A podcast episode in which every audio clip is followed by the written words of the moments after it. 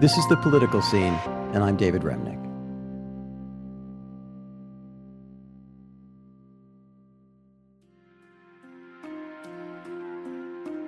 Being a journalist in Ukraine has never been an easy matter. In fact, it's been extremely dangerous over the years. Two editors of Ukrainska Pravda, Ukrainian Truth, have been murdered over time, possibly by corrupt authorities. Sevgil Musaieva became the editor in chief in 2014 when she was just in her 20s. How are you? Uh, good, good, actually. Where are you? I'm not in my newsroom today. Um, I came to um, like business trip to Odessa. I'm staying in in hotel now, just uh, to have a, a, Wi-Fi connection and everything. So. Musaieva is from Crimea, which Russia invaded and illegally annexed in 2014. After Russia launched its full scale invasion of Ukraine just a year ago, she started an English language edition of Ukrainska Pravda, intending to bring news of the war to more readers in the West. I talked with Sevgil Musaieva last week about what it's meant to run a newsroom in a time of war this past year, while destruction of every kind has engulfed her country. I want to get a sense of the morale of your newsroom, your virtual newsroom of Ukrainska Pravda, and at the same time, the the morale of people around you. Um, talk to me about what's changed over the course of a year. This is so interesting. Uh, my good friend of mine, uh, Vladimir Yermolenko, who's a philosopher, in his interview to our newspaper, uh, he told like the most important thing that uh, it's not, a, of course, everyone uh, speaks now about Ukrainian resistance, but there are a lot of uh, people who were broken by this war. And in my newsroom, even there are a lot of people who were affected by this war in terrible way because they lost their parents, for example. One of my colleague uh, father was killed in Bucha mm, in March. Uh, another my uh, colleague uh, uh, she lost his father her father because her father became a soldier and uh, he just disappeared and then we understood that he probably was killed in the front line.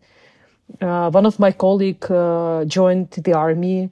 The experience of of this war is unique for everyone and everyone um, reflects and everyone survives this war in his personal way in his in, in my personal way i i also go through uh, this war mm-hmm. how how do you keep the spirits of the staff of ukrainskaya pravda uh, in any in any way healthy so difficult question because uh, you know we have uh, some uh, offices around country and uh, i have uh, even uh, opportunity um, mm, to travel abroad for my staff for example but they don't want to. So we have our office for example in Chernivtsi and i'm literally asking every single day i ask every single day my colleagues please could you uh, just uh, travel work from this place? And they don't want to. They want to stay in kiev they want to stay in our, our office even with blackouts with everything. And uh, yeah, if you're asking me are they exhausted? Of course they are. Uh, i uh, uh, heard from my editorial staff a lot of stories about their dreams, about their uh, phobias, and uh, I mentioned before that my colleagues, uh, my colleagues lost their parents, their loved ones, and I asked them to um, tell the story about it, like the best way how to survive during your trauma uh, and how to uh, go through uh, this trauma, uh, I think that it's about writing. And I asked them just to share their thoughts, and we published those stories. It, a year has passed, mm-hmm. and as we know, the war certainly did not go as Vladimir Putin had expected. And and yes, it's absolutely true that that Putin has recklessly sent in um, many many Russian troops who are mm-hmm. inexperienced, untrained, and get killed very quickly, but he doesn't seem to care. He doesn't seem to care how much goes into the yes. meat grinder, whether it's his own people, much much less Ukrainians. Mm-hmm. Is time on your side, on Ukraine's side, or is it on Russia's side?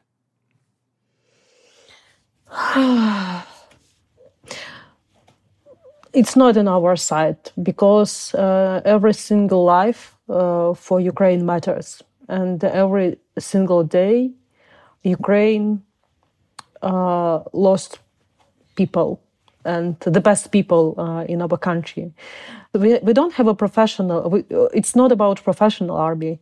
You know, like a lot of my friends, they joined army and they were artists, they were journalists, they were um, producers in normal life. And some of them already killed. And I'm thinking about that this producer will not uh, produce like wonderful films after that. This journalist will not uh, write uh, his articles. Uh, that's why uh, everyone dreams about this war and will end as soon as possible for Ukrainian people. But at the same time, we don't want to trade our territories. We don't want to give up. We don't want to live under occupation. Um, and that's why we we are fighting and we will fight to the end and how how how much time we will need for that. Tell me this a year into the war, a year into this hell, you're a, still a young person and running a newspaper. Can you see a world after the war? And what is the Ukraine that you see after the war? What kind of life? Mm-hmm. Yes, I was 17 years old when uh, the first Orange Revolution took place in uh, uh, Ukraine. Then in 2014, I was like um, 26 uh, years old, investigative reporter, and I investigated also misconducts of Yanukovych. And now I'm 35, and uh, this is full-scale war you know, I dream about, uh, yeah, I have my personal dream uh, to celebrate like maybe my 50th anniversary in Free Crimea together with my kids and my, my family. This is like a picture, how to say, uh ideal, idealistic picture from, from, from the future. But uh, I do believe that this is kind of an appointment for my generation that was born in Soviet Empire, and I was born in Soviet uh, Union. I was born in Uzbekistan, uh, and uh, because people of my nation were terribly deported by Stalin in order of Stalin, mm-hmm. and then we came back to Crimea, and we have to destroy uh, this. Uh, Soviet Empire and like the ghost of the Soviet Empire, and this is the goal of our uh, generation. Generation that, like a lot of my the people of my generation they don't have family they don't have kids they just uh, uh, dedicate their lives and uh, the best years of uh, their lives to country Sevgil Musaieva is the editor-in-chief of the news site Ukrainskaya Pravda, Ukrainian Truth. You can find an English translation at pravda.com.ua pravda.com.ua. Now we're going to continue looking at a year of the war and Ukraine's prospects for the future. That's all coming up on the New Yorker Radio Hour.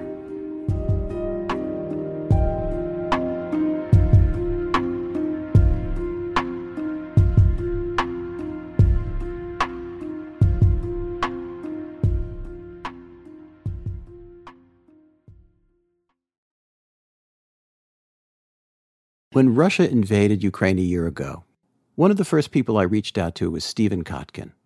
Kotkin is a historian of Russia, and he's written major works on the Soviet period, and his biography of Stalin, which is in progress, is astonishing. He's written two volumes of a projected three. He's also extremely active in looking at current geopolitical questions. Kotkin and I spoke in March of 2022, and I talked with him again the other day to get a long view of Putin's campaign of destruction, what it's done to Ukraine, what it's done to Russia, and how this war can possibly end. Stephen, last year you told me at an early stage of the war that Ukraine was winning the war only on Twitter, but that Russia was winning the war on the battlefield. A lot has happened since then. But is that still the case? Unfortunately, Let's think of a house. let's say that you own a house and it has 10 rooms. And let's say that I barge in and take two of those rooms away. And I wreck those rooms. And from those two rooms, I'm wrecking your other eight rooms.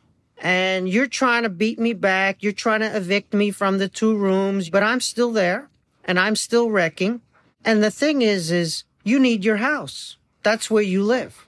Maybe it's not a perfect house, but it's your house and you don't have another house. Me, I've got another house. So I don't actually need yours. And so if I wreck your house, are you winning or am I winning? And so unfortunately, that's the situation we're in. Ukraine has beaten back the Russian attempt to conquer their country. They have defended their capital. They've pushed the Russians out of some of the land that the Russians conquered since February 24th, 2022, about half of it they've regained the Ukrainians. And yet they need their house and the Russians are wrecking it. So, like I said from the beginning, Putin's strategy could be described as I can't have it, nobody can have it. And sadly, that's where the tragedy is right now. I, I know assessing the thinking of a of a dictator from this distance and with minimal to no sources is a very difficult thing to do. But how do you even begin to analyze Putin as a strategic figure in, in this horrendous drama? So he's not a strategic figure. People kept saying he was a tactical genius. He was playing a weak hand well. And I kept telling people, seriously? How does that work? This is prior to the war. And so if you look at the ingredients of what makes strategy, how you build a, a country's prosperity, how you build its human capital, its infrastructure, its governance, all the things that make a country successful.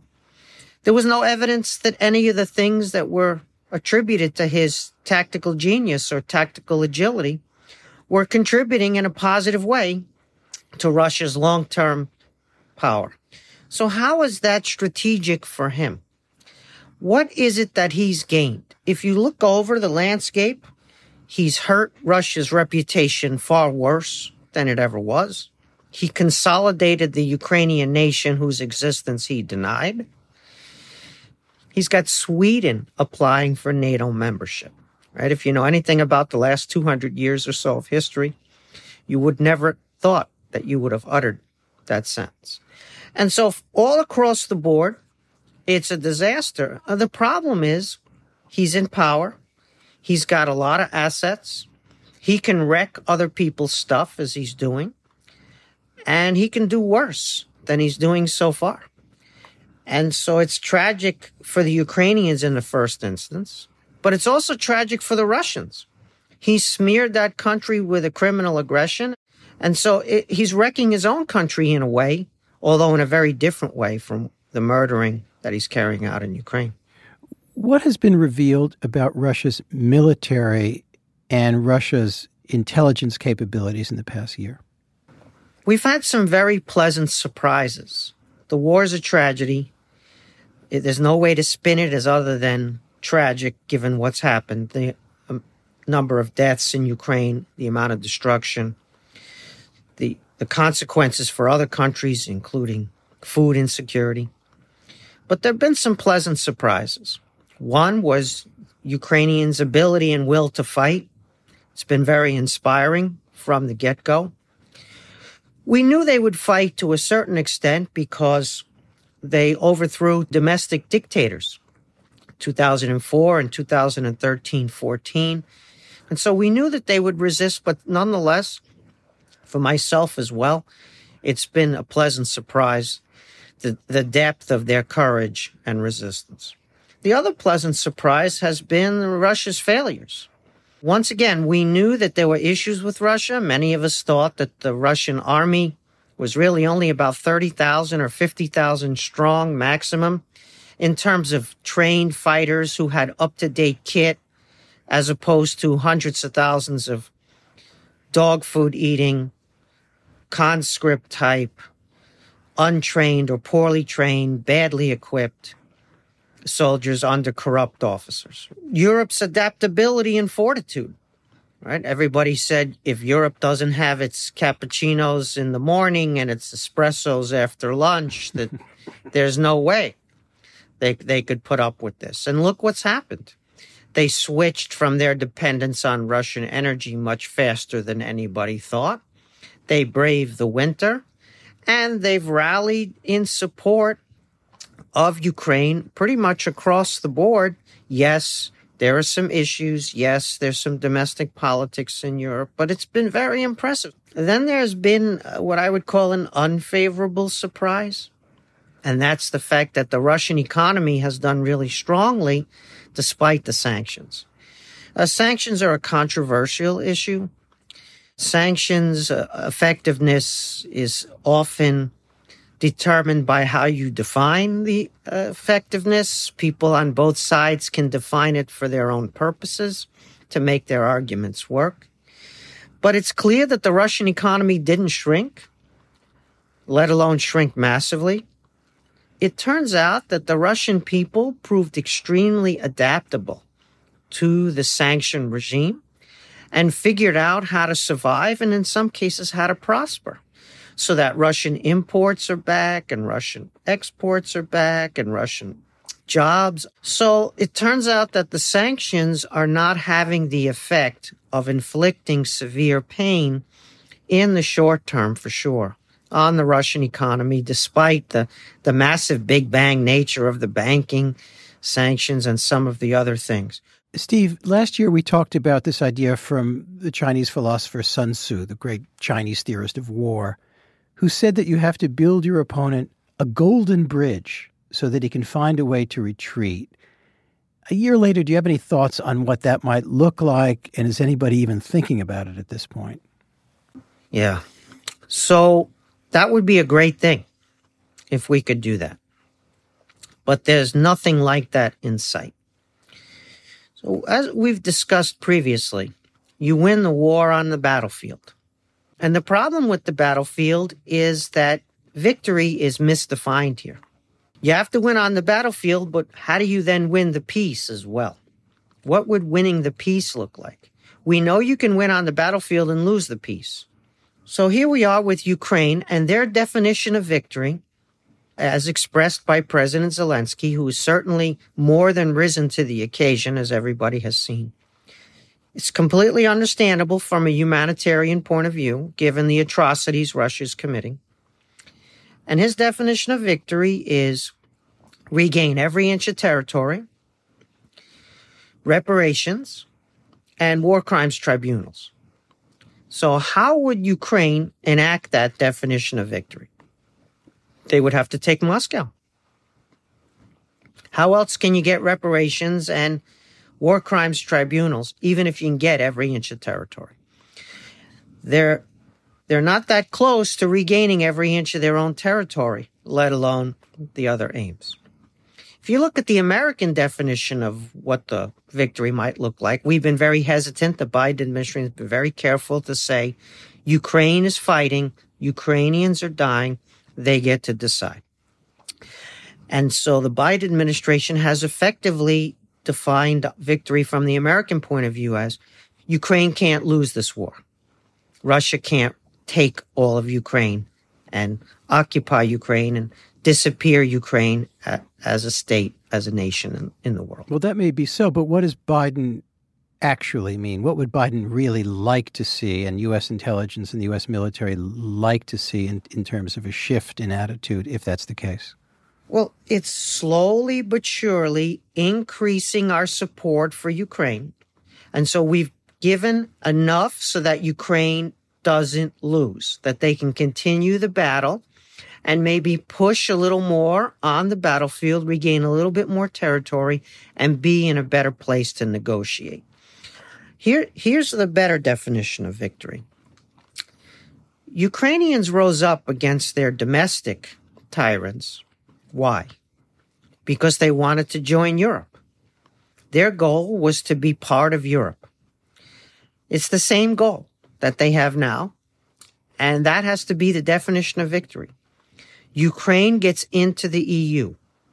If Ukraine regains all of its territory and doesn't get into the EU, is that a victory? As opposed to if Ukraine regains as much of its territory as it physically can on the battlefield, not all of it potentially, but does get EU accession, would that be a definition of victory? Of course it would be. Well, you say, says you, but would the Ukrainian leadership and the Ukrainian people accept a situation in which they're in the EU, but Donbass and, and Crimea remain in Russian hands? Well, you accept it or you don't accept it, meaning you continue to fight. And if you continue to fight, your country, your people continue to die, and your infrastructure continues to get ruined. Your schools, your hospitals, your cultural artifacts get bombed or stolen. Your children get taken away as orphans. That's where we are right now. If we get every inch of territory back, and we're not close to that, we still need an EU accession process. It'll need a demilitarized zone. No matter how much territory it gets back, including if it somehow gets Crimea back. It's got the problem that next year, the year after, the year after next, this could happen again. But I, I sense, Steve, I, I sense on the Ukrainian side, for example, the other day in the Washington Post, there was an interview with the very young head of Ukrainian intelligence. What did I get out of the interview? A sense of optimism that includes not only doing well on the battlefield, but getting back Crimea within the next year. Yeah, and and the Russians shoot 50 Iranian drones over Ukraine, and the Ukrainians shoot down 75 of them. I mean, of course, we fully understand Ukrainian intelligence has to be optimistic. He's not going to go in the Washington Post and say our chances of taking Crimea are next to zero. We're going to have another 100,000 casualties over the course of the next year or so, even if the tanks arrive by May or late April. You can't say stuff like that. We want it to be true because we want a shortcut to a Ukrainian victory. The problem is we have to live in the circumstances we've got. You're in a situation, David, where you have to think about not just the spring offensive not just how many tanks we may be able to get over there. Uh, by the way, tanks in World War II averaged about four and a half days of life on the battlefield. And you need massive workshops to repair them. And, and, and Western patience and Western supplies is, is not a given for all kinds of factors having to do with various European factors. You have a Republican Congress now that is not as likely to accede to Ukrainian uh, requests as the as the Democratic one was, ironically, considering Cold War realities. Am I right? I'm not worried about resolve here. I came up with this equation early in the process, which is Ukrainian valor plus Russian atrocities equals Western unity and resolve. Mm-hmm. And it's held. But there's been a ceiling on how far we would go in assisting uh, the Ukrainians, because we don't want an escalation of direct confrontation with the Russians or Russians using some of the capabilities that Putin has that we all know about and we're right to be concerned about. People say, well, it would be irrational if Putin were to use nuclear weapons. It would be self defeating. He would just get destroyed himself in retaliation. And the answer is, from our point of view, certainly that would be really stupid just like this war. Starting this war looks really stupid from our point of view. But here's the problem he's got a lot of capabilities short of nuclear weapons. He could poison the water supply in Kiev with chemical and biological weapons. He could poison the water supply in London, and then he could deny that it's his special operatives are doing that. He can blow up the infrastructure that carries gas or other energy supplies to Europe. What does restrain him? We don't know. You tell me. When someone has these capabilities, you have to pay attention. You can't say, oh, you know, that would be crazy if he did that. That would be totally self defeating. What idiot would do that? And the answer is okay, but what if he does it? And, and so we have to be concerned about escalation. And so, yes, I have been in favor of greater supply more quickly of more weapons to the Ukrainians from the beginning, but not because I'm blase about the capabilities that Russia has. What, why are why are you in favor of that?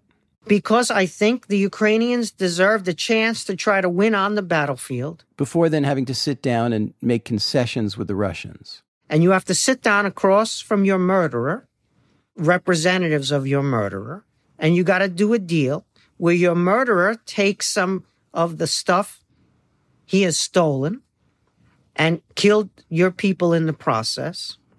That was that's a terrible outcome, but that's an outcome which is maybe not the worst outcome. The point being that if you get EU accession, it balances the concessions you have to make. The EU is a separate problem. EU accession is a torturous undertaking. It's probably like editing 8,000 word articles for the New Yorker to wrestle them down to 3,000 words. I, I, would never do that.